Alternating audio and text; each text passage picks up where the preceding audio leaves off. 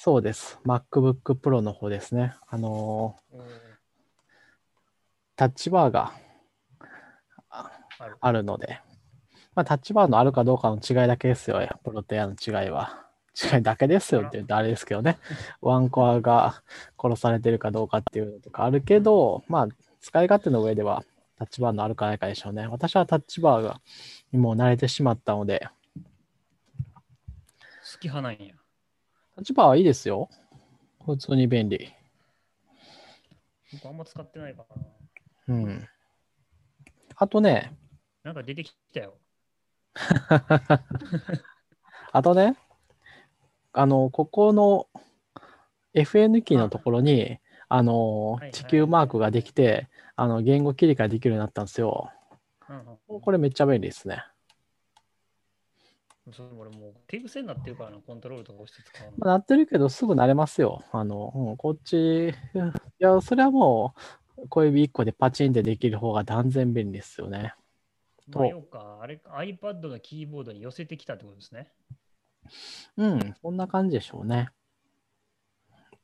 なるほど。まあ、でこのもう Mac と iPad 違いがあるかって言ったら、あんまないですからね。いろんな意味で。iPad にこのキーボードつけてるのと、この Mac にキーボードつけてるのって、もうほとんど構成は一緒じゃないですかね。ソフトウェアもハードウェアもみたいな感じじゃないですか。そうですね。まあ、OS がちょっとその、セキュアでガチガチかどうかぐらいの差しかない。まあそうですね。うん。うん、で、どういいもう何使ってみて、どんな感じです速度的には。ビルドは、あなんていうか、ビルドは本当に恐ろしく早いですね。ビルドに、何かをビルドするってことに関したら、もう、これに勝てるマシンはないんじゃないですか。それは言い過ぎですけど、あの、現行の Mac で、少なくとも現行の Mac だと、何かをビルドするっていうのに関しては、これは最速ですね。マジか。倍ぐらい早い、倍、倍じゃ効かないかもしれないですね。もしかしたら3倍ぐらい早くなる場合、パターンもあるんで、環境によったら、何と比べてます？それ、まあ、16インチ？16インチ。今このマシン16インチが負ける？負けますね。全然負けますね。あの、マジで？うん。ちょっと最初あの、なんか、会社のセキュリティソフトの関係で、もうすごいお、うん全すうん、すごい全然遅くて勝負にならない。それはさすがにおかしいなと思って、ちょっとそれをオフにしてやってみたら、まあまあ、一般的な速度になったんで、とやっても、まあやっぱりそれでも倍早いんで、っていう感じです。ね。800から1000ぐらいのソースコードがあって、それをビルドするのに、まあ3分とかかかってるところが1分半ぐらいで終わるとマジか。いうような感じですね。とにかく、うん。いろんなところが早、うん。トータルでも早いし、その立ち上がりもやっぱり早くて、その、うんえっと、ビルドをスタートして、本当にビルドが始まるまで、みたいなところはやっぱり若干早くて、うん、うん。キビキビ動いてる分も、あれかな、メモリなのかな？みんないろいろ、いろんな説を今唱えてるけど。うん、その辺に関してはちょっとあの結局伝聞でしか言えないで、こういう記事がありましたぐらいの話にしかなんないんですけどね、まあそのメモリの CPU とメモリのやり取りが早いっていうのはすごい大きいと。ああと、なんか、あの、そういう風な感じで、あの、分岐を並べ替えるっていうところが効いてるとかっていう話もありますね。分岐、あの、ん？予測制御みたいな、うん予測分岐みたいなやつかな。うん、をすごい最適化できてるとか。うん。へまあ、ほん、あとは何なんでしょうね。何がそんなに早いんでしょうね。わかんないまあ、あの、最先端プロセスっていうのはあると思いますけどね。とでもそかん、なん、高田がクロックっていうか上がるぐらいやから、それがそんな支配的になるとはちょっと思えないけどな。やっぱりアーキテクチャなのかな。うん。どうなんでしょうね。いや、とにかく、そうでした。いや、うんという感じで、あとはまあ、うん。で、なんだろう。まあなんか、開発用途にはやっぱり仮想環境動かないっていうのは結構、まあ大きい、あ大きく大きいマイナスだとは思うし、あの、Ruby とか Node とか動くらしい、動くんですけど、その、やっぱりね、ホームビルとかには一工夫いるしっていうところで、ーうん。うん、まあ実、まだそういう分面ではエコシステムまで含めた開発環境を整えていく分にはまだちょっとトライアルエラー必要だしっていうのはありますね。うんだから、まあでも、ソフトウェアはだいたい Rosetta で普通に動くんですよね。不安定になることもないし。それはすごいよね。そうなんですよね。で、 Rosetta で動かした方が早いみたいな話もあるしっていうところは、うえん。ちょっとどどういうこと？ Rosetta で、結局その、うん、じ Rosetta で動かすと、最初の起動は、まあちょっと時間かかるんですけど、うん。実行してる分には、あの、同等かそれ以上の速度が出ていると。ああ、そのだから、あの、 Intel CPU 上で動いてる場合と、 Rosetta かまして動いてる場合とでっていう。そうです、そうです。同じやることやるにしても、うん。起動速度こそ負けるものの、普通に使ってる分には全く問題がない、もしくは早かったりするみたいなところは、なんで、評判が、評判は本当にいい評判しか聞かない感じですよね。あのう、ん。うん。あらを探して探して、まあそこマイナスっちゃマイナスだけどみたいなのがある、うん、ぐらいで。で、本当にね、一般の人も結構、あの、すぐ買いたいみたいな感じに、あまりにも評判が良くて、うんうんうん出るから、その、半年前の時点では、まあまあ、アーム Mac が普通の人が使うようになるのはもっと3年とか先だから、うんうんまあ別に iOS アプリ Mac で動くとかそんな考えなくてもいいし、みたいなうん主張をしたわけですが、うんこれだけ評判が良くて、じゃあちょっと買ってみたいみたいなネットの声がいろいろあるのを見ると、その辺の検証も早くしていかなきゃいけないなとか。そうですね。ああと、なんか僕の友達とか言ったら音楽系のアプリとかがやっぱりまだまだ無理なんじゃないかなみたいな。どうなんだろうと思って。どうですかねなんか、うんドライバーとかに依存してないのであれば、と思いますけどね。なんか音楽系なんでじゃないです、か。ほとんどなんか汎用ドライバーで動きそうだし。うん。なんか、あの、これ、こういう、このソフトウェアで、こういう操作できるかどうかみたいなこと言ってもらえれば全然調べますけどね。僕も、でもね、僕も来週来るはずなので。どうですかうん。でど、どこ経由で買ったやつか会社で買ったやつですよね。会代代理代理店とかを経由してるわけですか？もうアップルの法人、法人契約みたいなのがあって、ああ、なるほど。それだったらそんなぐ法らいの人窓口みたいなのあるんですよ。なるほど、なるほど。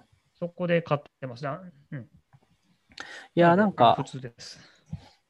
今回は本当にあのスペックの違いもほとんどないから、あのなんていうか、企業で買うんでも、まあ、とりあえずなんかいきなり本格導入はしてないだろうから、なんかとりあえず1台みたいな感じで買う分には、吊るしの Mac mini をそこら辺で買ってきても、家電量販店とかにあればね、買ってきても全然いいかなっていうぐらい、買いやすいですよね。コストパフォーマンスがすごくいいし、Mac 良さ mini だっですねたら、Mac mini だったら7万円か6万円でしょ、あれ。なんかこう、課長決済すらいらんみたいな感じの値段じゃないですか、もう。ああ、そっか、そっか。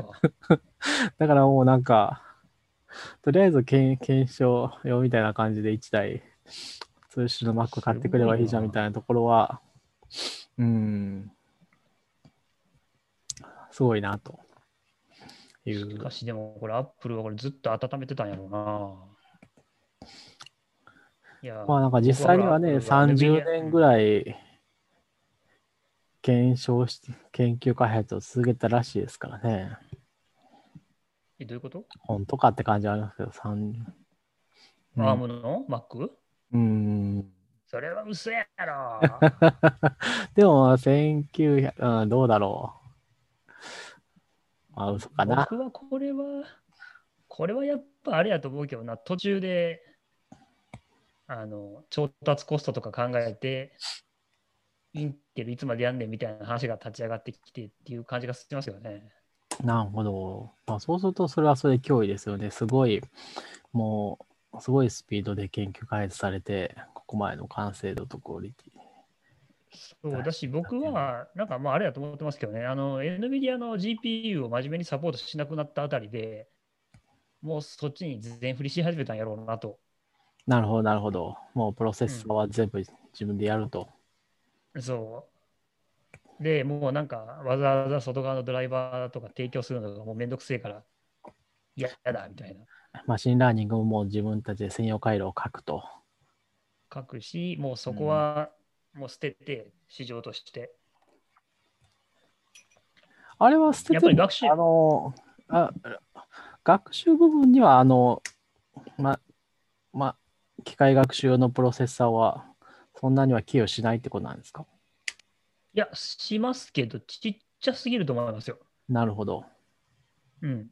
いや、うんうんちょっとでもね、僕もそれもちょっと見てみ、そのベンチマークも取りたいんだけど、はい。パイ僕、 TensorFlow のコードとか、まあ、生で書けないから、どの程度、Swift for TensorFlow がなんか、あれでしょ？あの、ラップされて、なんか、あの、マシンラーニングフレームワークみたいなのが出て、みたいな話を聞いたんで、うんうん。要は今の GPU 周りは TensorFlow が大体その、なんていうんですかね、ドライバーがあって、CUDA があって、CUDA を TensorFlow が使ってて、うんでその上で何か書くみたいなのが多いから、TensorFlow より下が抽象化されれば、別にユーザーとしては何でもいいというか、おー、なるほど。うん、あ NVIDIA の GPU と比べたらやっぱコアの数が少ないし、え、じゃあ別に今までは、その、CUDA が問題だ、必要だったのは TensorFlow が必要だからであって、うん、TensorFlow が動くのであれば、まあ、あの、スペックの問題もあったとは思うんですけど、別に NVIDIA である必要はない。そうです NVIDIA ねであるっていうのは、あの、スペックさえ満たせれば、実はいいわけですね。性能が良ければ、まあちょっとむず、ちょっとそこまで言うと僕ね、そこまで中間スタックのことあんま詳しくないからなんとも言われるけど、それに近いものはあります。だから別に、あの、NVIDIA である必要性はなくて、なるほど。あの、でもね、NVIDIA はやっぱりその、CUDA とかはい。はものすごい投資してるんで、はい。コミュニティに対しても投資してるから、やっぱり開発速度が速いし、うん。みんな使っているっていうのがあって、もうほぼ事実上、機械学習とか、まあ、でやるってやったら、もう CUDA 使ってどうのこうのっていうのはもうほぼ一択みたいな。で、今は最近は TensorFlow って結構ちょっとローレベル API みたいなところがあって、ローレベルってわけでもないんですけど、で、今はその深層学習とか呼ばれてる部分に関しては結構 PyTorch っていう、それよりちょっと抽象度が高いはいはいはい。聞いたことありますね作ってく。るやつなんですけど、うんうんその PyTorch を使うのが多くて、この PyTorch がその Mac 上で動くんであれば、多分あの別に NVIDIA の GPU がいるかというといらないみたいな。うーん。なるほど。じゃあその辺がで、うん。アーム、アームというか、くるかな Apple Silicon Native になってくるとっていう感じかな。そう、まあ、問題はでもやっぱり規模がちっちゃいから、さすがに多分エンコードとかしたら多分ね、全然ダメだと思う。うんうんうんうんうんうん。うん。それはね、そう、それはそういうのはあるっぽいんですよね。その、うん、エンコーディングっていうのが出てきたんで、あの、なんか、FFmpeg のそういうエンコーディングうん。をベンチマークした場合は、いやあの、うん。全然、全然ということじゃないけど、まあ、普通に勝てなかったと、スペック通りとでいうか、うねうんうんやっぱりハイエンドマシンの方が断然早く終わったという部分はあるんで、らしいですね。まあだから今後はその GPU みたいな並列処理をどうそのプロラインとかであのカバーしていくんかっていうのと、そうですね GPU あとメモリのはでかさ。うん。メモリはやっぱり少ないし、GPU はやっぱりまだ、まあまあ貧弱なので、あれですよね。まあディスプレイをそもそもつなげられないっていうのはありますからね。そうなの？あのあと、いや、1個はつなげられますけど、1個だけなので、それ以上の使い方をしてる人は。4K2 枚とか、あの、そうそう。贅沢なことはできないとかね。うんうん、ダメですよねっていうし。うんあと結構やっぱりううん。GPU、あのモニターつなぐと結構いっぱいいっぱいになって、あの、そこは体感速度に関わってくるんで、そこが落ちるみたいですね。あの、なるほど。やっぱり性能の高い GPU だと、あの、ウィンドウの移動とか、あウィンドウ開くのとか、そういう各種 GUI の操作がすごいキビキビはいはい。するじゃないですか。うんそういうところにやっぱりこう関わってくるみたいですね。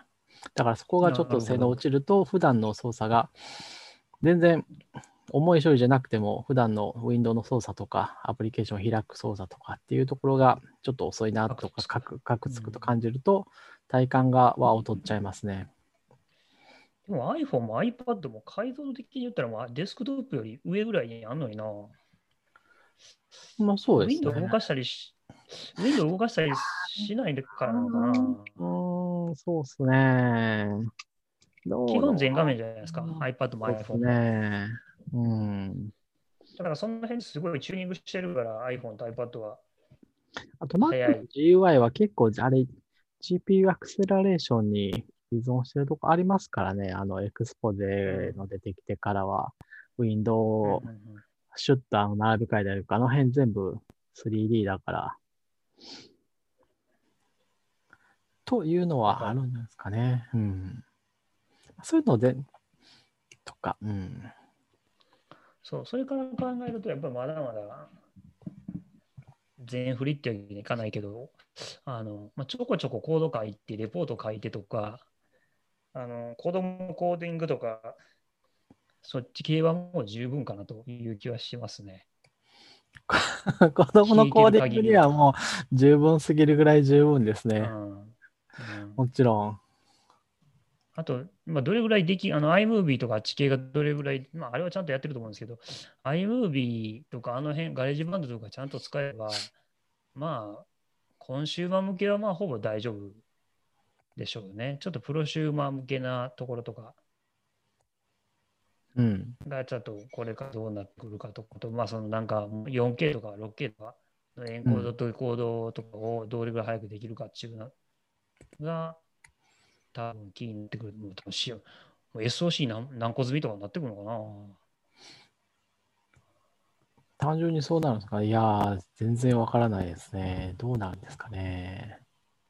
うんまさか何の計画もなく始まってるってことはないと思うんです。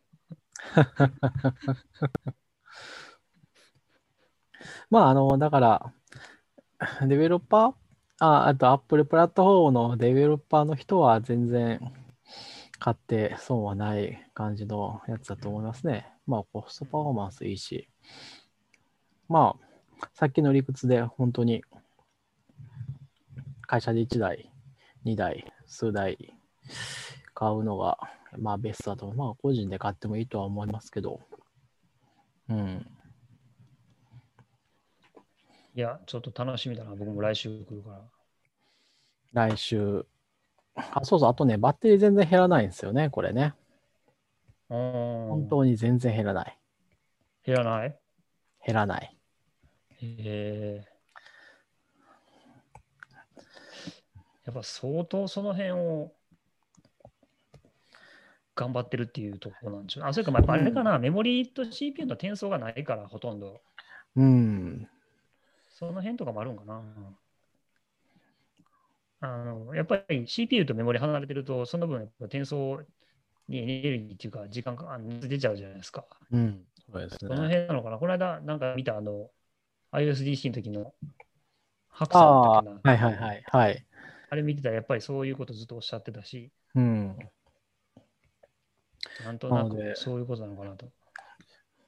だから、まあ、持ち歩く機会も全然ないけど、その、持ち歩くようにコンパクトなサブマシンっていう、うん、いものを買っといて、でもその場合、あの、まあ、2時間ぐらいのイベントにちょっと話すとかないんですけど、まあ、そのカンファレンスとかで、1日のカンファレンスとかで10時から18時まで8時間とかって絶対バッテリー持たなかったですか、WWDC もそうし、ね、多分 WWDC とかあれ持つんじゃないかな、これ、全然。マジで？多分持つと思いますね。これ、このこの減らなさだったら。そのだから海外旅行行くために、この MacBook につなげるバッテリーを持っていくみたいなことをしなくていいんじゃないですか、はいはい、きっと。マジか。昔は、その、まあ、MacBook につなぐための AC が取れるバッテリーとか、あと、うんまあ、今は USB-C があるから、まあ、USB についたバッテリーを飛行機に持ち込める範囲で、なんか 探したりとかしてましたけど、それいらないんじゃないかな、もう多分ね。ちゃんと行く前に充電さえして。コンパイルしても減らない？あ、全然減らないですよ。その、そもそも、あの、CPU が発熱しないんですよね。ビルドぐらいだったらっていう感じで。じゃあ、ファンもほとんど回らない回らないですね。エアは、まあ、そもそもついてないし、これはついてるけど、回んないですね。あのなんかもう、カーって言い始めるとかほとんどないってないですね、今のところ。それは。何したら回るんでしょうね。なんか意地でも回してみたくなるな。まあまあまあ、回す手段はまあ、全然そういうプログラムを書けば回るとは思うんですけど。うん、まあでもあれですよね。ビルドって基本的に処理的に一番でかいから。うん。まああとはね。かなりでかい方の部類だから。うん、あとはファイル IO とか、大体あの初期セットアップの後って、えっと、スポットライトのインデクシングと、あと、うん、iCloud の同期みたいなものが走るから、大体こう、しばらくはずっとファンが、こう、うなりを上げてる時はずっと、セットアップの後も全然そんな聞かなかったですしね。なるほど。で、いつの間にか iCloud の同期も終わってて、あれっていう感じですね。静かだったなと。そうか。あ、iCloud の話をしてしまった。iCloud の。iCloud の話するか。仕入れの iCloud の。どうせ iCloud の話をしてしまった。そんなに？よかった。まあ、まあ、あれ。まあ多分でもあれほっといたら自動キャンセルになったなと思いますよ。いや、いやじゃあ、ね、キャンセルって俺は、ね、お金の話をしてるんじゃない ちゃんとせえというアップルに。あのドキュメントは分かりにくすぎる。あれ、分かんないですね。でも、で、結局、えっと、ちょっとね、これ分かんないと思うんで、最初から話をしましょう。Apple One、Apple One が、という、あの、iCloud と Apple TV と iTunes Music と、そう、アーケードとっていうのを一つにまとめたお得な、まあ、サブスクリプションのセットっていうのが出て、まあ、それに、えーと、iCloud ドライブも標準でファミリーだったら 200GB ついてくるというのがあるんで、そこにまず、まあ、買いましたと、私も買いましたっていうところがあって、で、なんか発表とかもそうだし、それに、えー、とか記事とか、Apple のウェブサイトの記事とか読んでる限り、えっ、ー、と、Apple One に追加して、既存の iCloud ドライブの容量を足すことができると書かれていると。で、それをやってみたっていう話ですね。Yes. はい。Yes。頭出しありがとうございます。で、そこでですね、まあ、普通に iCloud のアカウントから 200GB 追加購入しようとすると、なぜか Apple One のストレージがキャンセルされて、新しく買った 200GB が、えー、使われることになると。そうなんですよね。いうのが初期症状だったんですね。うん、で、ドキュメントに書いてあることと言うてることが違うやないかと。なので、アップルが買っていて、まあ、最初標準50ギガついてるところ200ギガ買ったから250使えるはずなんだけど、200ギガバイトになっているぞと。で私の場合はファミリーなんで、初期状態 200GB あって、えっと新しく200ギガバイトを追加して買ったつもりが、で、400ギガバイトになるはずだけど、ならず、200ギガバイトになってると。なで、400円余分に引かれているぞ。増えもしてないのに、増え、何も、結果的に何も変わらないのに、お金だけ取られるっていうサブスクリプションが一つ増えて、あれ400円の列車領収書来たぞと、はい、いうところまでたちは領収書3回来たんですよ。うん。で、僕の話をすると、そこで、まあ、3回、えっとね、僕は最初に1回やった時うまくいかなかったんで、サポートにメールをして、はい。なんかうまくいかないんですけどと。そしたら、まあ、調べますっていうメールが返ってきたんですね。で、次の日の朝起きて、こうメール開けてみると、iCloud 宛てに領収書が3つ届いてて、400円の 200GB3 つ買ったよね、あなたみたいな。いやいやいや、僕の ストレージまだ 200GB のままなんですけどっていうぶち切れ案件になってしまった。で、そこで、そのすぐ、何やったっけ、チャットサービスみたいなのをやって、Apple サポートの。はいはいはいはいそし。たらなんかね、画面共有できるんですよね、今、Apple のサポートって。え。いえ、あれ、ウェブで始めるんですよね？あれ？ウェブじゃなくや、て。えっとね、アップルサポートのアプリか。Apple サポートアプリはいはいはい、あれがか。なんかうまいことキャプチャーしようとしてやりよるんですよ。あれすごいようできてて、うんうんで、そのやり取りも非常にスムーズで、で、その時に何を言われたかというと、その Apple のサポートのチャットっていうか、そのでビデオチャットっていうか電話の人は、はい。Apple のドキュメントにはこう書いてますけど、こはい。れできませんと。え、できないの？と。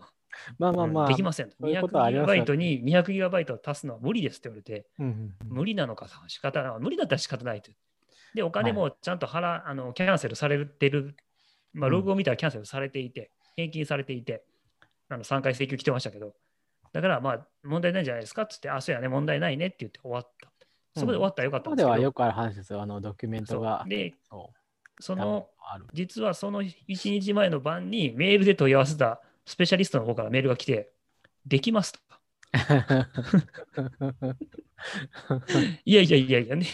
でそのメール見た瞬間に、いや、僕さ、メールで返信してですね、いや、さっき電話でサポート受けたら、できへんって言われたけど、できるのっつって。で、メールを返したら、僕からすぐまた返事があって、できますと。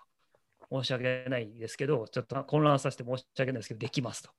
で、もうちょっと調べるで待ってくださいと言われて、えー半日後ぐらいにメールが返ってきたのが何かというと、Apple One の支払いに使っている Apple ID と、えー iCloud を使っているアカウントっていうのが一致してないケースで、まあ、この障害が発生しますと。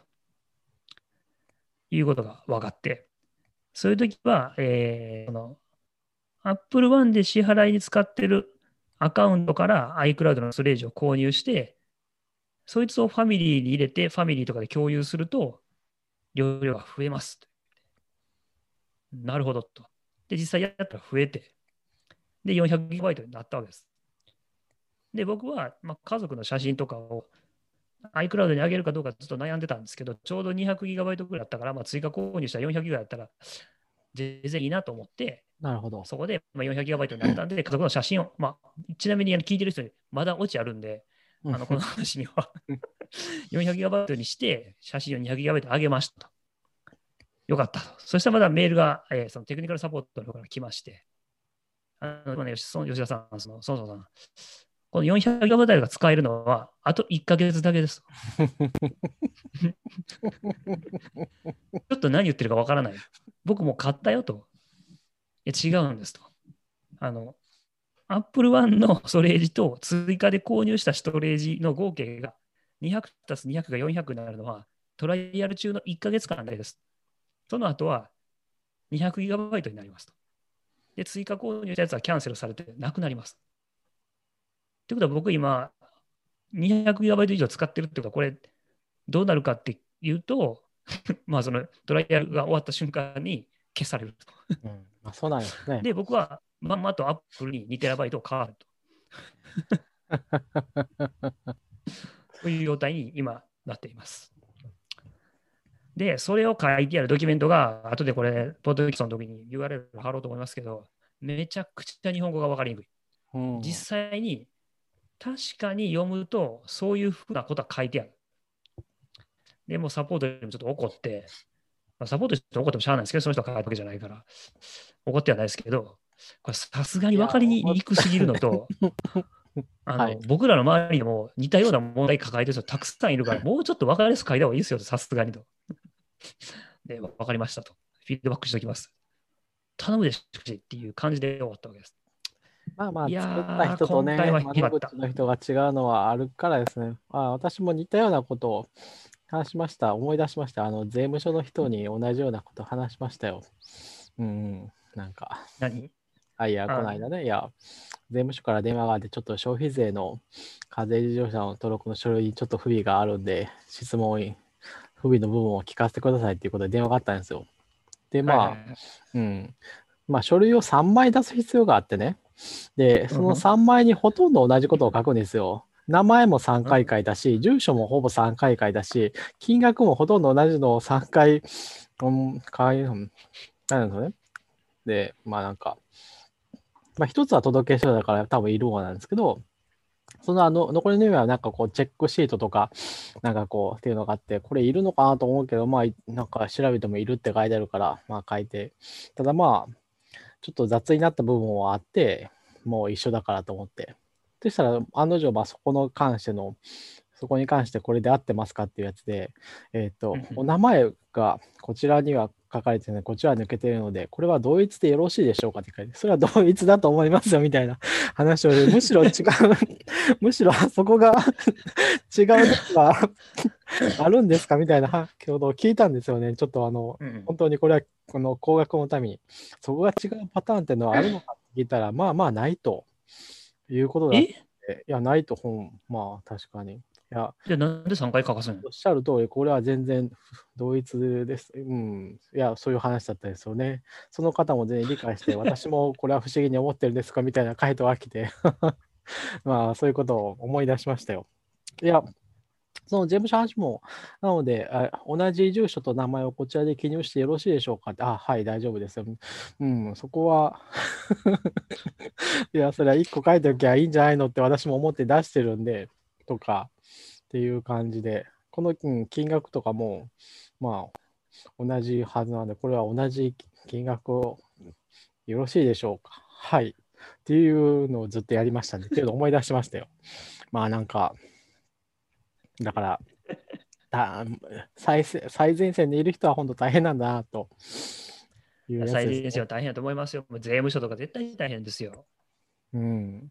うん、あ、で、その iCloud に写真なんですけど、うん iCloud、なんか iCloud に上げるっていう操作ないじゃないですか。iCloud って基本的にローカルとあの同期するって感じでしょ？あはい、そうそう。そうですよね。まあ一応 Mac の方で、まあ、なんていうか、フルダウンロードしないってしたら、あの、必要な時だけダウンロードするみたいな形になるけど、うんまあ、なんで、あの、うんなんていうか、だから、その、ローカルがいっぱいになったから iCloud に上げるっていうわけじゃないんですよね。あそうじゃないですよ。バックアップとして置いとくっていう感じなんですよね。そうですそうです。あれ、今見たら、買ったはずの 2TB がなくなってる。それだからアカウント、違うアカウントで買っちゃったんじゃないですか？いやいやいやいやいや。何これ？もう最悪だな、ほんま、アップル。いや、でね、その、iCloud を足しても結局ローカルに容量がいることは変わらないから、どうなのかなと思って、そういう写真。いや、ローカル容量いらないよ。いやでもあれ自動的に消していく。ていう、まあそうオプションにしたらいいんですけど、なんていうか、でもまあ、操作としては、一旦ローカルで取ったものを iCloud に置くって感じ、あとはそれをこう、うまいこと、あの、まあまあ、アップルに任せるって感じでしょ？ローカルのやつをいいい感じのタイミングで消してくれると。私はこのオオプティマイズ Mac ストーリージっていうのをオンにしてないから、まあ、全部完全に同期されてるんですけど、ドキュメントフォルダとかも。うん。うん、いや、なんか、写真、そういう外部写真の置き場とかは、なんか、Google フォトとか、そういう、明示的にアップロードするようなサービスの方が使いやすいんじゃないかなという気はしてるんですよね。ああ、でもな、あんまり使わないから、その辺のあれが分からへんな、その。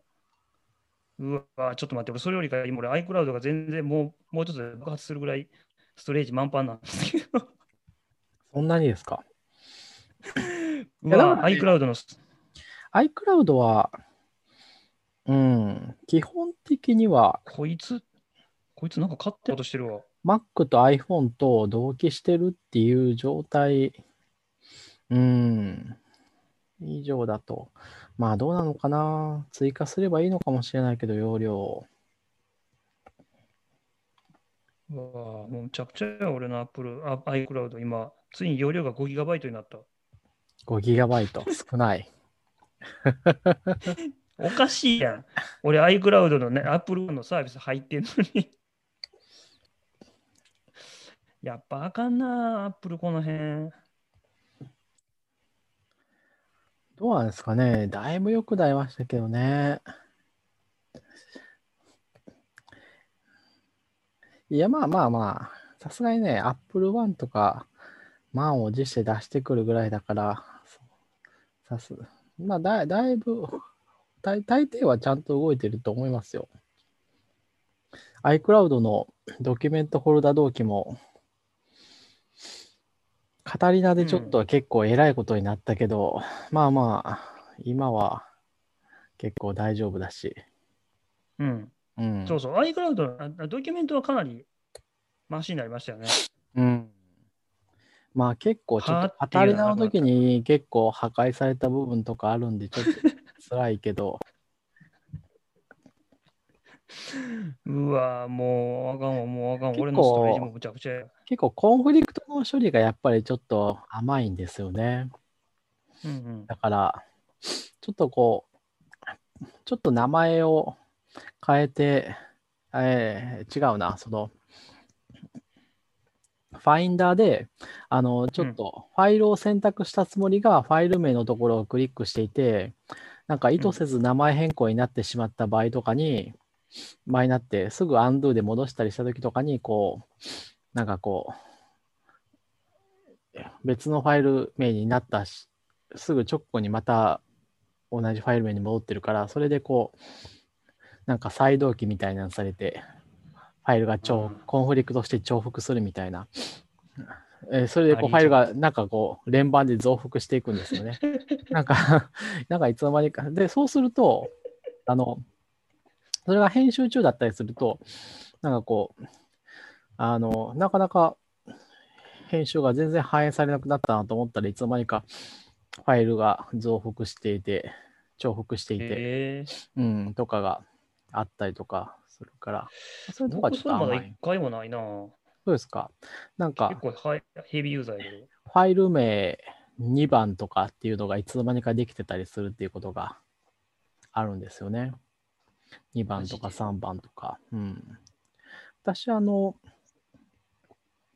えっと、なんていうか、X コードの、もう、ソースコードとか、そういう X コードプロジェクトとかを一旦全部そこに放り込んでいくフォルダがあるんですよ。で、まあ、そうしとくと、まあ、スポットライトでなんていうか、コードフラグメントで検索できたりとか、まあまあ、ちょっと前書いたこれちょっと欲しいみたいなのがいうときに、どこのマシンからでもまあアクセスできて便利だから、全部放り込んでるんですよね。はいはいはいはい。だからそうはいうちょっとね、複雑めなファイル構成のものを持ってると、あれですね、その、ちょなんか触っちょっと触ったらすぐ変更が入るものとか、あと Git リポジトリが含まれてるんで、結構うん Git の中身とかは、なんかブランチの切り替えとかが、をパチパチやりすぎると、なんかちょっと壊れわたりしま。すね。そう。だから、あんまりこうヘビーに開発してるものは入れないで、もうあんまり触らなくなったっていうのをアーカイブみたいな形でそこに放り込んで、まあ iCloud にも同期しておいてみたいな感じに最近はしてます。あんまり最初からそこに置いてこう、Git にコミットとかしてると、リポジトリがなんか壊れちゃうことがあって。あーなんかね、そうですね。なんか、僕昔やった時なんか、一部なんかビルドした時のファイルがなんかおかしなってよくあったな。ビルドしたって、あの、ライブラリっていうのはフレームワークかな。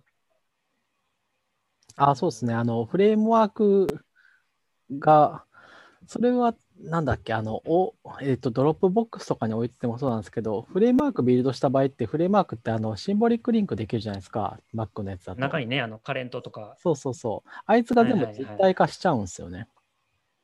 あそういうことか。それでおかしくなるんや。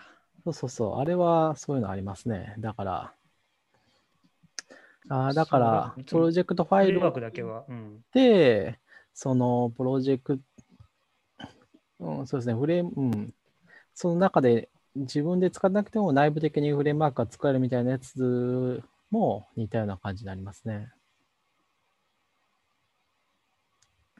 なるほど。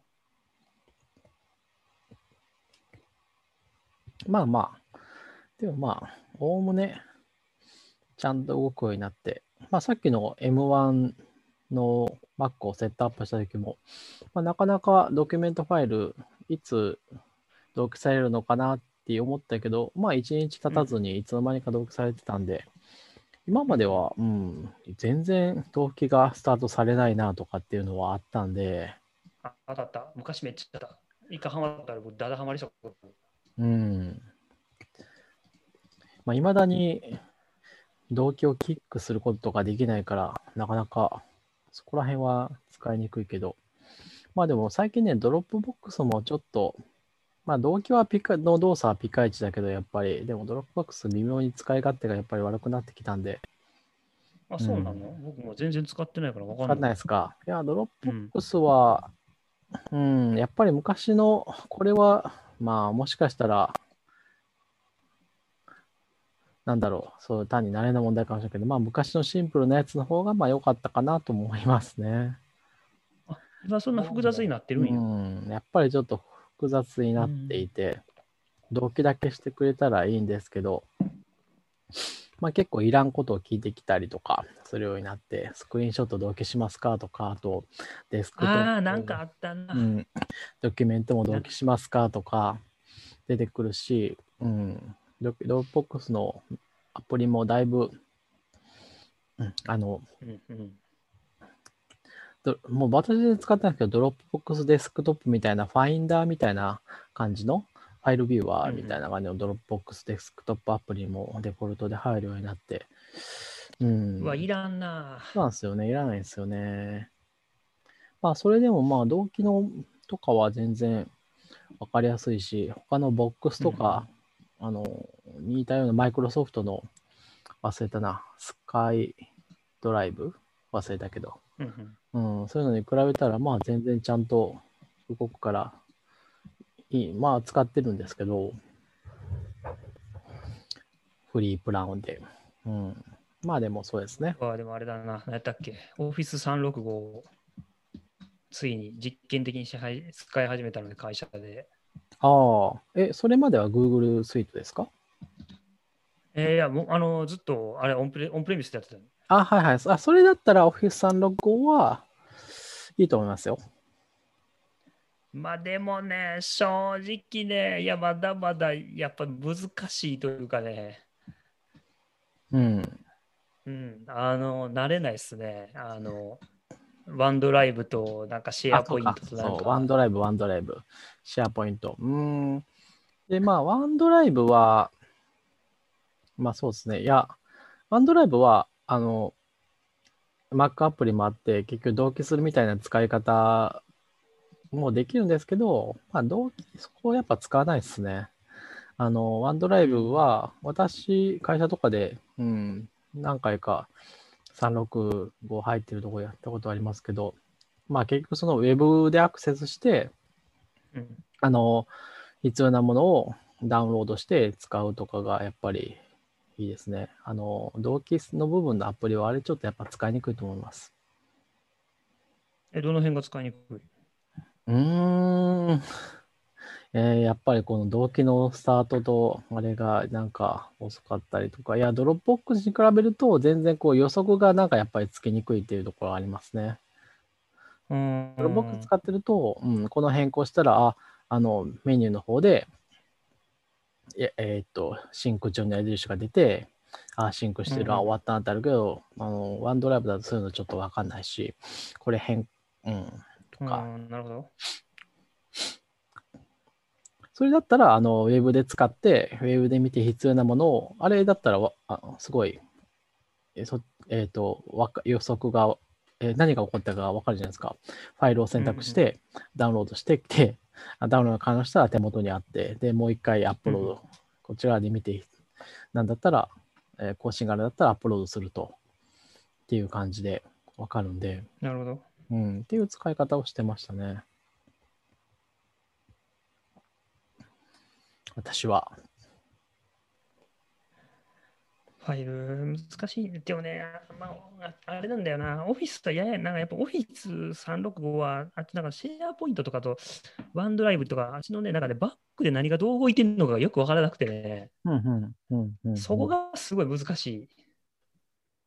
うんうんうんそれ以外はね、結構よくできてんじゃないかなと思って、あの、オンラインで動くワードとか、はいはい。のあれはね、いいと思いますよ。完成度はものすごいなと思って、うんうんうんちょっとマイクロソフト本気出してきたなみたいな、うん、思いました、ちょっと。やっぱ、やっぱ底力あるというか、さすがだなというか、やっぱこう、OS ビジネスに君臨してきただけは、やっぱあるな、すごいなというふうにちょっと思いました。うん。うんうんうんあれはいかな。あでもまあ、アウトロックとか、あメメールは全然つかなかったな、結局。あ、それなにどっかのあれですか、契約してた会社さんとか、そういう。うん、前の会社は365だったんで、365だったんですけど、うん。まあメールはやっぱり Mac のメールアプリにアカウント設定してたし、うんう。ん。365のメールも普通に iPhone で受けられるんで、そうやってましたね。エクステンジ経由かな。うん。まあ、そっちの方が良かったですね。えあ365の iOS アプリもあるけど、まあ、やっぱりそんなに使いやすくはなかったんで、っうんていう感じですかね。なるほど。あ、そうそう。あと、あれが届きました。うち、あの、ホームポッドミニ。ああ、それはなんか、先週聞いた気もするな。言ったっけ？なかったっけ？二つですよね。いやいや、1個、一個しか買ってない。あの、一個か2個買ってどうなるかなっていう前に、2個は、とりあえず1個買ってみようかなと思って。はいはいはいはい。で、うんうんうん。インターホンでしたっけ？インターコムでしたっけ？使っていイン。ターコムがね、使いにくい。あ、そうですか。なんかね、動画わからんくて、あのね、なぜかね、僕、僕に対して送れない。ななんつったらいいのかな僕が、なんかね、挙動がよくわからないんですよ。送れる人と送れない人がいて、うん。そのインターコムに対してメッセージを。それはちょっとわかんないな。うんなんかね、全然ちょっとね、直感的じゃない。で、うん結局 Google ホーム使ってるっていう。え、Google ホームそうなんですか？うん。あいやあの Google ホあの家の中の連絡みたいなのは Google ホームの方が Google ホームでもそういうのできるんですか？できますよ。あのなんかブロードキャストとかっていうのがあって、へえ。そう。なんか家の鍵外から開けてほしいときとか、ぼちぼち変えるとか、時とか、家の、例えばなんか車の中に、家の駐車場に止めて、あの、今から大きいもん持っていくから、い扉開けてとかいうときは、無線家の中の無線 LAN 捕まえられたら、Google ホームでキャストすれば、あ開けてって家中の Google ホームから放送みたいにできるんですよ。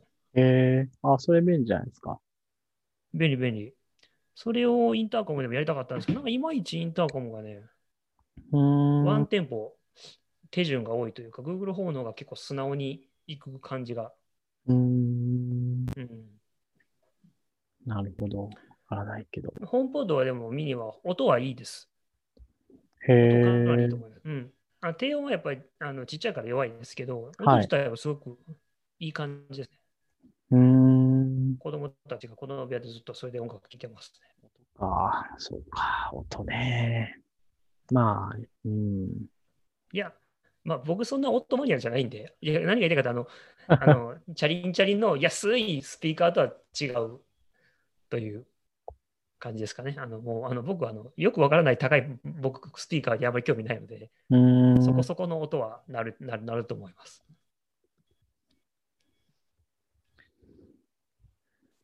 まあ、まあまあまあ、選ぶいいものだと思い本当ます。と比べたらあれですけどね。うん。うん。いや、あれは結構僕、名機名機になるんじゃないかなという気はしますけどね。どうかな。どうか何な。もうディスディスディスコになると思ってる？いや、リスクなるかどうかわからないけど。うん。いや、まあ、そこまでではないかな。多分ね。やっぱり。やっぱこう、ロングセラーになるようなもので言うと、多分、今出てるのだったらやっぱり iPhone 12 mini じゃないですかね。いや、それは、それを引き合いに出してきてあかんやろ。えー、えー、12ミニ僕も触らせてもらったけど、あれいいっすね。うん、あれは一つ12の完は。完成形だと思いますよ。うんいや、そういう意味で言うと、やっぱりホームポットミディはまだちょっとあの、造形的にも、まだ無駄が多そうだ。あれには。あーまあ、それうんは、それはね、まだバージョン1やからね。あれはもっと、もっと、まあ、洗練する余地がありそう。iPhone 12 mini とかは、うん、これはどうかな。この洗練は。まあ、いや、これは多分本当に結構最終形っぽい感じはするんですよね。そう、確かにでも Apple もね、iPhone のデザインもう冒険しなくなってきたから。あでもそうでもないか。そうでもないか。あれか、あの、何だっけ、あの、顔認識が入るようになって、なった時に結構変わったのか。ベゼル、そうですね。ボタンがなくなって。うんそうか。また変わんのかな。横を平らにしてきたから横に指紋認証が入ったりするのかなとかは言われてますけどね。ああ、そうですね。iPad, iPad と同じように。ね。う。うんん。それはぜひ入れてほしいな。うん。まあやっぱりマスクしてると使えないから。そうそう、マスクしてるの使えないなりたいっていうかね、まあ、めんどくさいんですよね、あれ。うんいや、なんあれなんとかしてほしいたら、まあ、もう一つの顔、二つ登録できるから、マスクした状態でもう一つの顔登録したらいいんじゃないかと思ってるんですけどね。できる？うん、ちょっと後でやってみましょう。今度やって、今度やって報告しますか。それあれじゃない？マスク2種類つける人はさ、ダメとかあるんじゃない？今日のマスクはダメですわ、みたいな。え、マスクそんなに、いや、なんか使い分けるとしても、ああ、なんか、あれですかね、服装を変えるように気分に合わせてマスクを変える人、いや、まあそういうのは、人は、とりあえず痛いです。あの、私は、あの、黒いマスクしか持ってない。いや、そうじゃなくて、単純にうちもマスク何種類かあるからさ。まああるけど、大体一緒じゃないですか。色とか一緒だったり一緒じゃないのに、色とか形が。いや、でもほら、大丈夫ここが立体裁断になってるやつとか、こう、蛇腹みたいに、この口の、何うーんいっ。ぱいあるじゃん。ちゃうかもしれない。ああ、そうですけど、どうかな。もう一つの用紙をセットアップ。うん。そこでマスクしてたらいけるんじゃないのかなわかんないけど。わかんない。試してみようん。う。まあ私もなんだかんだでね、ねうんマスク、ちょっと買い物行くとき、外に、スーパーに行くときとか、まあマスクして出るときに、まあ、ちょっと不便だなとは思うので、もフェイス ID はまあ私は便利だとは思ってるんですよね。やっぱりこう、うん。まあ自転車乗るからっていうのがあるんですけど、全然、自転車乗う、ってて、僕ね、あの、マスクしてないときにフェイス ID 使うと感動するときあるんですね。感動。おお、こロック解の間こんな除に、こんなに、できたわ。そうか、iPhone こんな便便利だったんだ、みたいな。毎回パスコード打ってますからね。そうそうそう。そ確かにね。だから妻があの SE 買ったから、SE2 かの最近でちょっと前に出たやつ。あれ買いましたか？あれね、指紋認証だからね、あれすごい羨ましいけど便利なんですよ、あれ。マジっすかうん。あれは、何それ？え？何？iPhone- ?iPhone12 mini が出たから、あれはかわいらない子になったって言いたいんでしょ？あ、そうそう、前も言ったと思いますけど、いや、あれを、いや、違う名前だってよかったと思いますよ。だから iPhone9、あれは iPhone9 とか iPhone8、iPhone8.1 とかそういうレベルの話であったものであって、SE の第二世代では断じてなかった と思いますよ。えだって僕ほとんどの人が SE 持った人 SE2 って言われたら SE2 買うしかないわけじゃないですか。もえ、あれ SE と違うの？全然違いますよ。あの、大きさもでかいし。いや、だからあれはあ iPhone8 ですよ。8。ああ、いや、うん、そうなんだけど、そう。あれは8の後継として名前を付けるべきだった。あれを SE2 って言ってしまったから、SE の人はもう諦めたわけです。あのあの時点では。諦めてるとか、絶望ですよ。SE2 って期待してみれば、は箱開けてみれば、でかいやんけと。iPhone8 だったと、これ。これ別にあ あのありましたけどみたいなデバイスが出てきて、絶望して、でもまあ SE2 ならば、この今のあ当時の選択肢の中ではこれしかないということで、買い替えるならそれだと思って買ったら、うん、iPhone12 mini ですよ。半年もぐらいの。立たない間に。そりゃあ、それはダメでしょう。と思いますよ。まあでも値段全然違うし、いや、そういう問題ですよ。その辺が問題になる、うん、と思いますよ。そうなのか。うん、多分ね。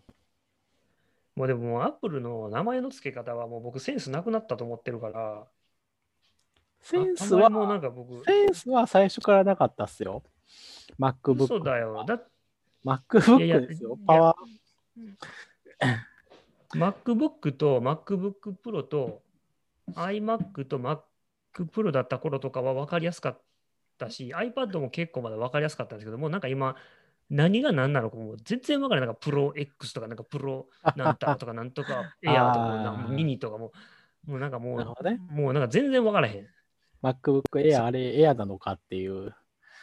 そそういう意味で言うとね、今回の Apple Silicon の Mac Air と、私は Air と Pro どっち買うかって時に、あの、タッチバー使いたいなら Pro ですと。いらないなら、うんタッチバーが嫌いなら、まあ Air ですって言ってるんですけど、うん。うんまあ持ち運びに便利だからやっぱり Air かなって、いやいや、重さも大きさも全く変わらんよみたいな。あ変わんないでしょ？全然変わらないです。お 重さは 100g、確か 100g だし、あの、大きさも、あの、縦横のサイズ全然変わらなくて、あ厚さも、厚さもあのエアはこうちょっととんがってるフォルムだから、そうそう。そう、うん一番薄いところ比較したら違うけど、一番厚いところ比較したら一緒なんですよ。だから多分、あの、だから、収納とか閉める体積みたいな意味で言うと、うん、全然変わんない。ので、わかる。だから、まあ、あれにエアー、エエアーつけるのもどうかと思うし、プロかと言われればこれププロなの？っていうやつだから、なんか、なんかさ、プロとかエアーとかさ、X とかさ、なんかい SE とかもなんか意味が分からへん、どれももエアーの時は確かにあれ、本当初代のエアーはあれエアーでしたからね。封筒かう。あのら出てきて、ね時は本当に薄かったから、僕あれは良かったと思うんですよ。うん。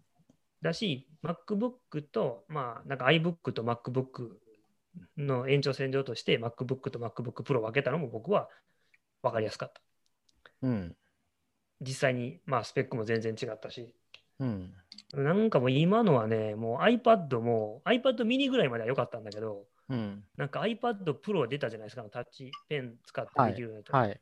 まあ、あのあたりでも iPad はもう全部分かんなかったします。もう原稿が何なのかがさっぱり分からない。いや、本当なんで Apple こんなバカな。あの名前の名前のセンスというより、そのなんかラインナップのセンスがもう壊滅的にダメになったなっていう。そなるほどね。そこは確かにね、そんな感じありますね。どう、どう、うん、どこで立て直すんでしょうね。う。そう、ほら、もうなんか、もう iPhone なんかもうわけわかんないじゃないですか。11、XR、SE、12、12 Pro。うん何のことかさっぱりわからへん。ティム・クックさんはそこら辺のところにあんま頓着しないのかなわからないけど。ねえ。ねえまあ、それか、まあ、ティーム・クックがそこまでのところに口出ししてるとは思えないけど、やっぱその戦略担当みたいな人たちが結構適当なのかな。かもしれないけど、いやー、なんだかんだ言って、でもこう、ティム・クックの果たしてる、なんていうか影響してる分は多分だいぶ大きそうなんですよね。このいや、ななんていうか、ティム・クックさん、なんであんなにアップルをうまいことハンドリングできているのかっていうのは本当に不思議なんですけどね。ねえ結構明らかにスティーブ・ジョブズの、スティーブ・ジョブズは、まあ、本当に、あの、潰れかけてたアップルを再生させたっていうところで、本当に偉大だと思うんですけど、うんここから先はもう、あの、完全に、あの、ティム・クックさんの功績じゃないですか。そうですね。多分、ティム・クックさんの代になってから、えの株価が3倍、あの時点から多分3倍ぐらい上がってるから、多分ね。もうちょっと分割してよく分からなくなってきたけど、うん。あの株分化するからね。あと、まあ、だし、あれ、何やったっけ？アップルウォッチとかね。きっちりちゃんと作り切って、もう世界中のマーケットの何割かと。そうなんですよね。プロダクトが全然、うん。そう。なんでなんだろうっていうところは、技術革新もちゃんとしてるし、投資もなされているし、そうですね。ジョナサンがいなくなったぐらい、うん、ジョナサンはなんかむちゃくちゃしたからみんなに嫌われてんちゃうのって僕は思ってましたけど。あのスティーブ・ジョブズの電気とか、ジョナサン・アイブの電気読んでる限り、敵敵作りすぎやろっていう、あの、うん、なんか、そら言いづらくなっていくよ、そんなことしてたらっていうふうに僕は思ってましたけど。なるほど。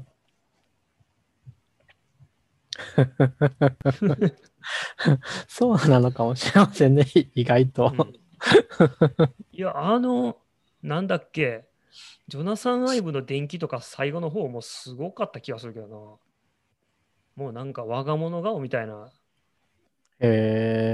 感じっぽかったけど。まあでも、まあそれぐらい能力があるわけだし、まあそれはいいんじゃないかなっていう気はしますけどね。うん、まあ、最後の方はまあ彼はデザインしてないかもしれないですけど、その部下とかたくさんいるのが。まあでもただ、そういう人を集めるとしても、ね、ブランドというか、ジョナサン・アイブという名前のブランドもあるし、それは彼の能力だし、すごいなっていうふうに僕も思うけど、本読んでる限りはめっちゃ嫌われてたんちゃうかなっていう気がうーん。わかんない。それはわからへん。わからへんけど。まあでも実際どうなんすかね、その、嫌われてたとしても、なんか、所詮仕事、会社上の話だから、え、そこでもなんかってまそんなに影響するのかなっていう気はするんだよな、実際。働いててなんか。そういうさ、変な絡めてとか使うから嫌われるんじゃないの？だからスティーブ・ジョブズとの個人的なコネクション使うとか。なんかそんな感じはしますけどね、本読んでると。はあ、もうなんかそこのコネクションが強すぎて、うん。あの、っていうようなニュアンスを僕は本から受けましたけどね、ちょっともしかしたらもうだいぶ前に読んだから忘れ間違ってるかもしれないですけど。うん。でもまああそういうのも全部ふっくるめて、うん。まあでも、ジョナサン・アイブは立て直した人の一人ですから、アップルを。うん。まあでも、うんジョブズの体制でやってる限りは、それはなんか手っ取り早いとも言えるしな、なんていうか、すべての意思決定を公平にするわけにはいかないし、そういう必要もないし、という感で言うと、うん。なんていうか、なんか、ジョブス、ジョナサンのあのラインだけ押さえておけばいいと分かっているならば、それはそれでそういうやり方があると思うし、それが我慢ならん。のであれば、まあまあ、まあまあ別のとこにいて、また、うん。あ、ジョアさんいなくなってから戻ってきたって人も結構もしかしているのかもしれないけど、まあでもね、それはそうですね。まあでも、まあ、ある意味そうやってその意思統一の決定プロセスを早くするっていうことは、当然行動も早くなるけど、当然、それは当然、岸川さんおっしゃるようにゆ歪みも出てくるけど、その分やっぱ早く一つの意思として動けるから、組織としてはいい面も悪い面も当然ある。そういう意味では、ティム・クックになってからは、なんかすごいスムーズに動いてるみたいに見えますけどね、なんか。うん。なんで、うんまあ、まあ変なところもあるけどね。まあなんかリリースプロセスとかはもうぐちゃぐちゃだし、あれに関してはもうことあるごとに言っていくぞというところはありますけどね。あれは一体何だったんでしょうね。あれは本当わかんない。僕もあの、単、あの、謎の一日、一日ノーティスで行くっていうリリース。とか、同じ URL で中身を差し替えるとか、まあまあ、ね、そういうジュニアなオペレーションをする人でもいられるようになったということかもしれないけど。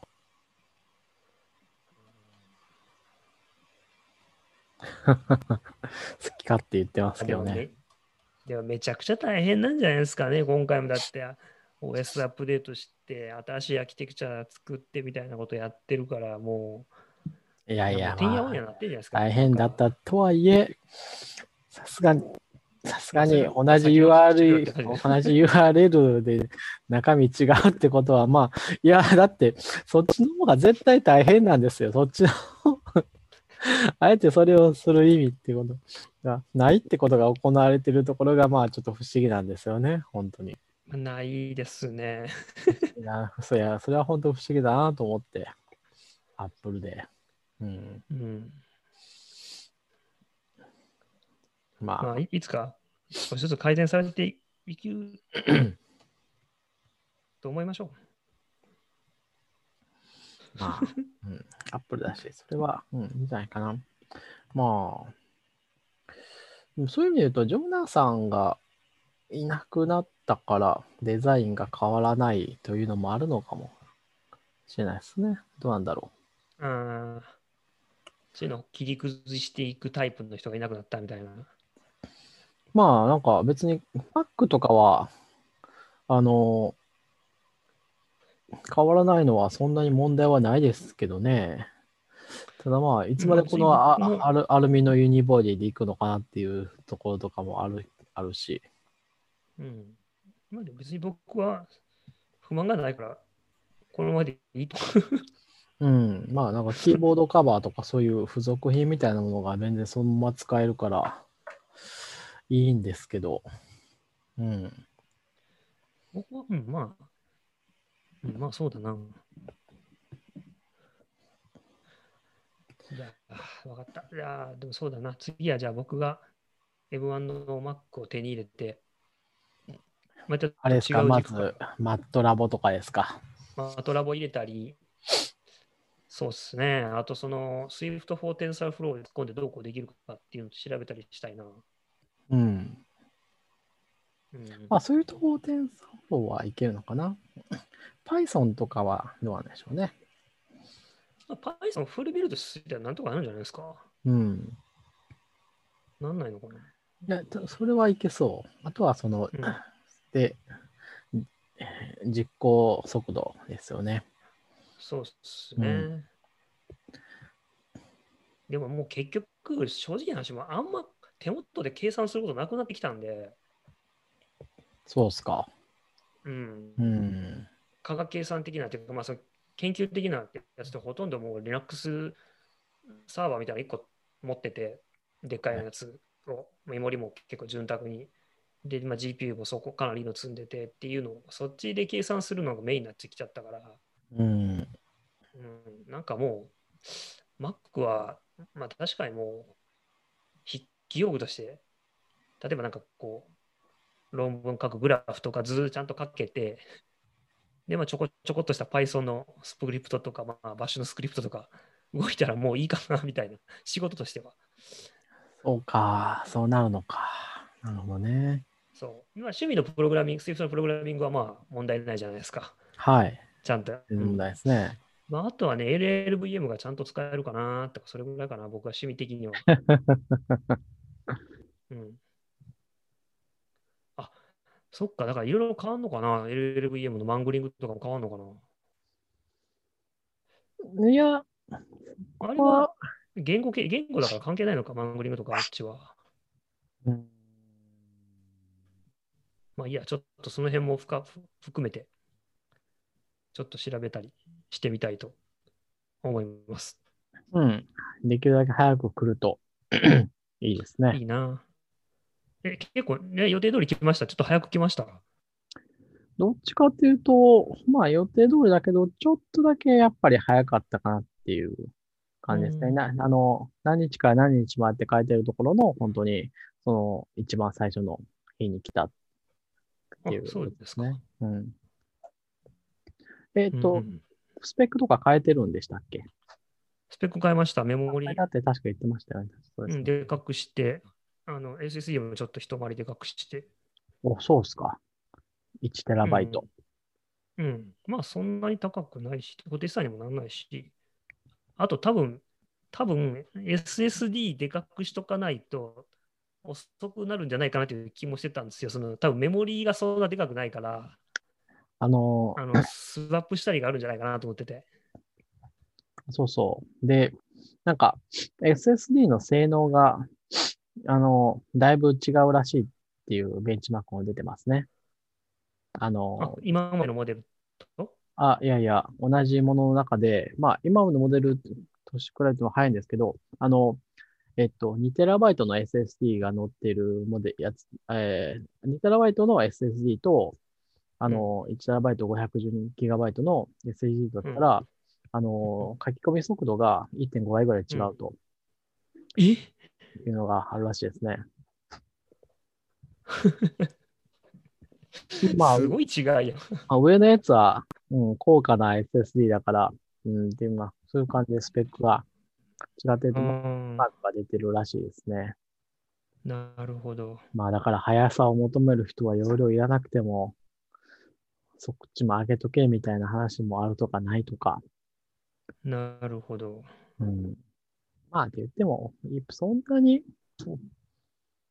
ベンチマーク、あの、ディスコのベンチマークとかすごい速度差をその出しやすいんで、その、うん。大きなファイル、ファイルのサイズとか、ランダムアクセルととか、シーケンシャルアクセルの違いとかで、まあ、それは、細かく出していって、その、こことここが違うよねっていうのは言いやすいんうで、ん。うん。うん。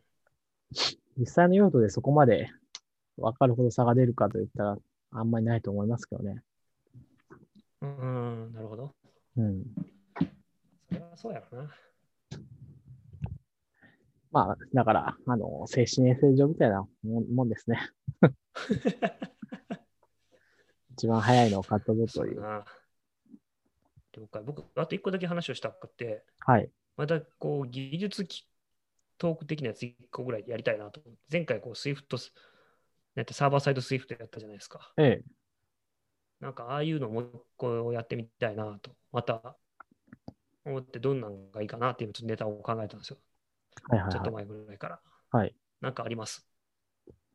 どうですかね。サーバーサイドスイフトはもう一回ぐらい全然いけると思うし、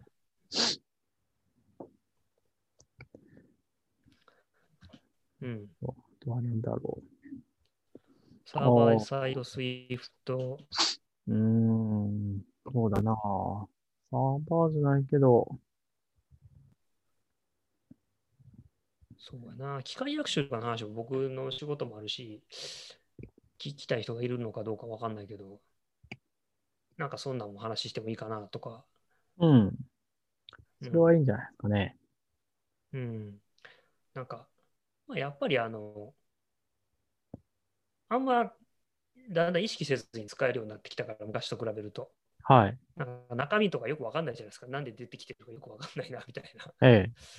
その辺のなんかこう、プログラマーの人たちからの疑問みたいなのをちょっと答えられたりしたら面白いかなとか思ったりして、そういう企画やるか。うんうん、うん。多分仕事で使ってる、近いところで使ってるのは、まあ、また、またになるけど、おもち、おもネタとか、多分やってると思うから、あ、そうですね。うん。うん。彼また呼んでもいいかもしれない。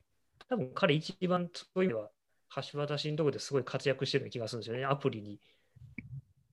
基礎技術のところをサーバーに持ってったりとか、アプリ持っていったりとか、で、お客さんの要望をうまいこと聞いてみたいな、まあ、ある種一番大変なところをやってるかもしれないし、そうだな、その辺ちょっとまた声かけてみるかな。で、なんか、じゃあ岸川さんはスイサーバーサイフトに、じゃあサーバーサイド Swift に、僕の機械学習のなんか面白トークみたいなやつ。あともう一個ぐらいなんかないかな。そうだな。僕家庭君にあれも聞いてみたいんですけどね、あの Swift の、あ、いいじゃないですか。うん、うん。あれもちょっと読んでみようかな。そうですね。なんか彼のすごい空いてる時間の時に、そうですね、でも大学生だからね。大学生ですからね。あ、まあ、あ、そう、あ、そうか、でも大学生やったらええやん、別にそんなあの。大学生だから、え？どういうことですか？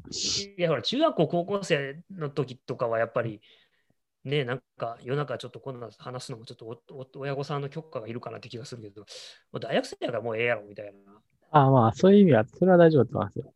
うん、全然そう。そうもう、あの、成人してるわけだし、全あ、そっか。成人したのか。う、はい。そっかそっか。じゃあ全然大丈夫ですね。自分の責任で。自分の責任で。気使うよね。本当もう未成年とか入ってくるとちょっとややこしいとこあるから。そうですね。そういうことはない何笑っ。てん何笑ってんの？そう。じゃあその辺をちょっとじゃあ企画しようかな。あ、そうだ。私は Swift Windows とかね、ちょっと興味あるっちゃあるんですよね。一応ほら、私 Windows パソコンも持ってるんで、最近買ったあそうやつが。なの？うん。えなんでそんな魂売り渡すようなあ、ゲームマシンか。そうそうそうそう。何をやってるんですか？うーんと、マイクロソフトフライトシミュレーターとかですね。ああ、なんかあの、ものすごいリアルね、そうそうそうそ有名になったやつ、なんかすげえでかいそうそうそうそうそうそうそはいはいはいはい。確かにあれちょっとやってみたいな。う。とかいう、まあまあ、あとはそのね、あの、そういう Swift for Windows とか遊ぶためにもまあ使ってもいいかなという感じで、なるほど。まあ全然スペック的にはゲーム用なんで、ハイスペックってことですね。そうですね。いいじゃないですか。うんなるほど。Swift for Windows。なるほど。需要があるのかどうかわかんないけど。あれ、あれってさ、なんかほら、この間公開された話してたじゃないですか。えアプリ、計算機だっえけ、ええええあれって、あの API の部分叩くとこってバイナリで提供されてるの？うーん、いや、なんていうか、Windows 30に API を叩くソースコードがすべて書かれていますね。あ、じゃあもう本当にその部分から SDK として作られてるってことだね。そうそうそうそう。あの、見てなかった。うん、なんていうか、UI キットみたいに簡単に作られてなくて、結局 Windows API の知識はいるんですけど、Windows API の部分をも含めて Swift で書いてあ書き書き直してあるというか、ラップしてあるというか、なんて言っていいかわかんないですけど、まあ、とにかくすごい、そういう意味で本当に、まああれはすごい、すごいけど、そこはすごいんだけど、結局あれを Swift してたら Windows プログラミングができるわけじゃないから、あの、あえて Swift を使う意味っていうところは結構難しいんですよね。だから、うん。うん、すごい結局ハードモードが始まるわけですよね。Windows API をまず調べて、ここではこう書いて、じゃあ多分 Swift でどう書いたらいいのかっていうものがさっぱりない中で Swift で書き書いていかなきゃいけないから、あ、まあ、っていうか、G でも G アプリを作らなければいいわけですよね。そのあ、それは、まあ、そりゃそうでしょうね。コンパイラーさんあれそれは。そう、コマンドライン。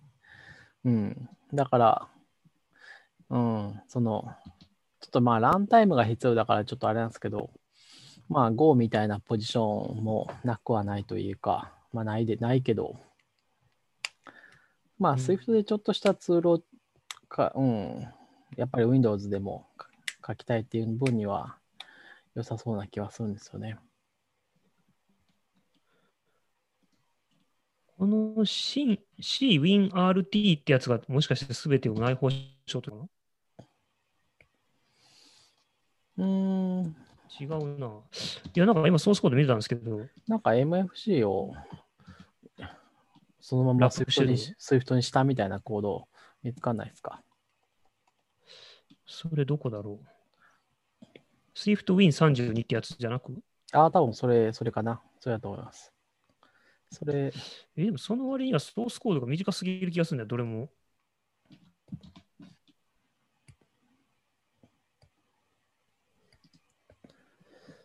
そうですかね。ちょっとまだ私、そこまで見に行けてない。追い切れてない？うん。デモがあったったら GitHub これか。えっ、と、で、カリキュレーターがあって、で、SwiftWin32 でしょ ?SwiftWin32 で、ソーシーズがあって、C、あ、そうそう、C、Win、あ、違うな。えー、サポート以外。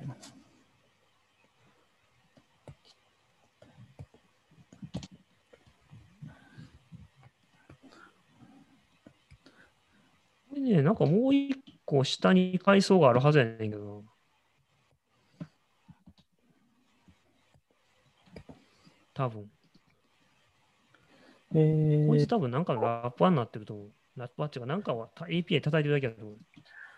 うんうん。ユーザー32、このかな。いいかな。まあ、ちょっと深く読んでみないとわかんないかな。あったあった。フォント .swift とか結構中身入っあ、ここか。えー、めちゃくちゃ短いな。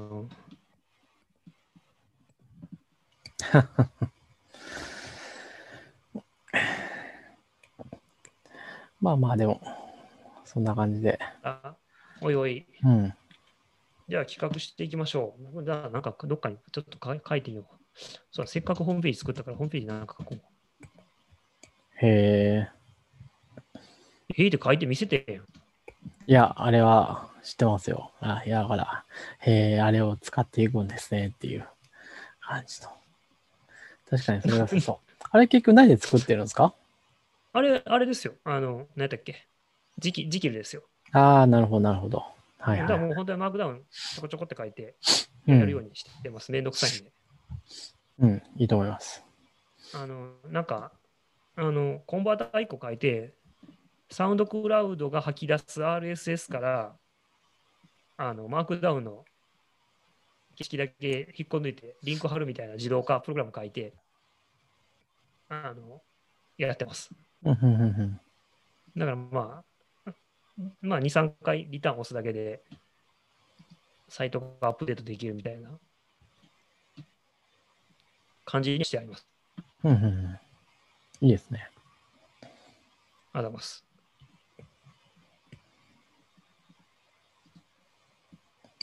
そんな感じかな。じゃあ今日はこれにしますか。はい。はい。じゃあ、じゃあまた1、2週間後に、僕もじゃあ M1 ネタを、M1 ってあ漫才じゃないけど M1 ネタを仕込んでおきます。まあ、そうやったら誰も思わないでしょ、この。まあ確かでも年末だから、年末だからね、もう M1 の季節です今からと言われたら、あ、二人で出るんですかみたいなことを出るんですか言われるかもしれない。プログラミング漫才やりますかじゃあ。全然受けへん。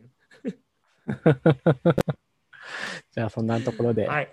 はい。はい、じゃあお疲れ様です。はい、おやすみなさい。はい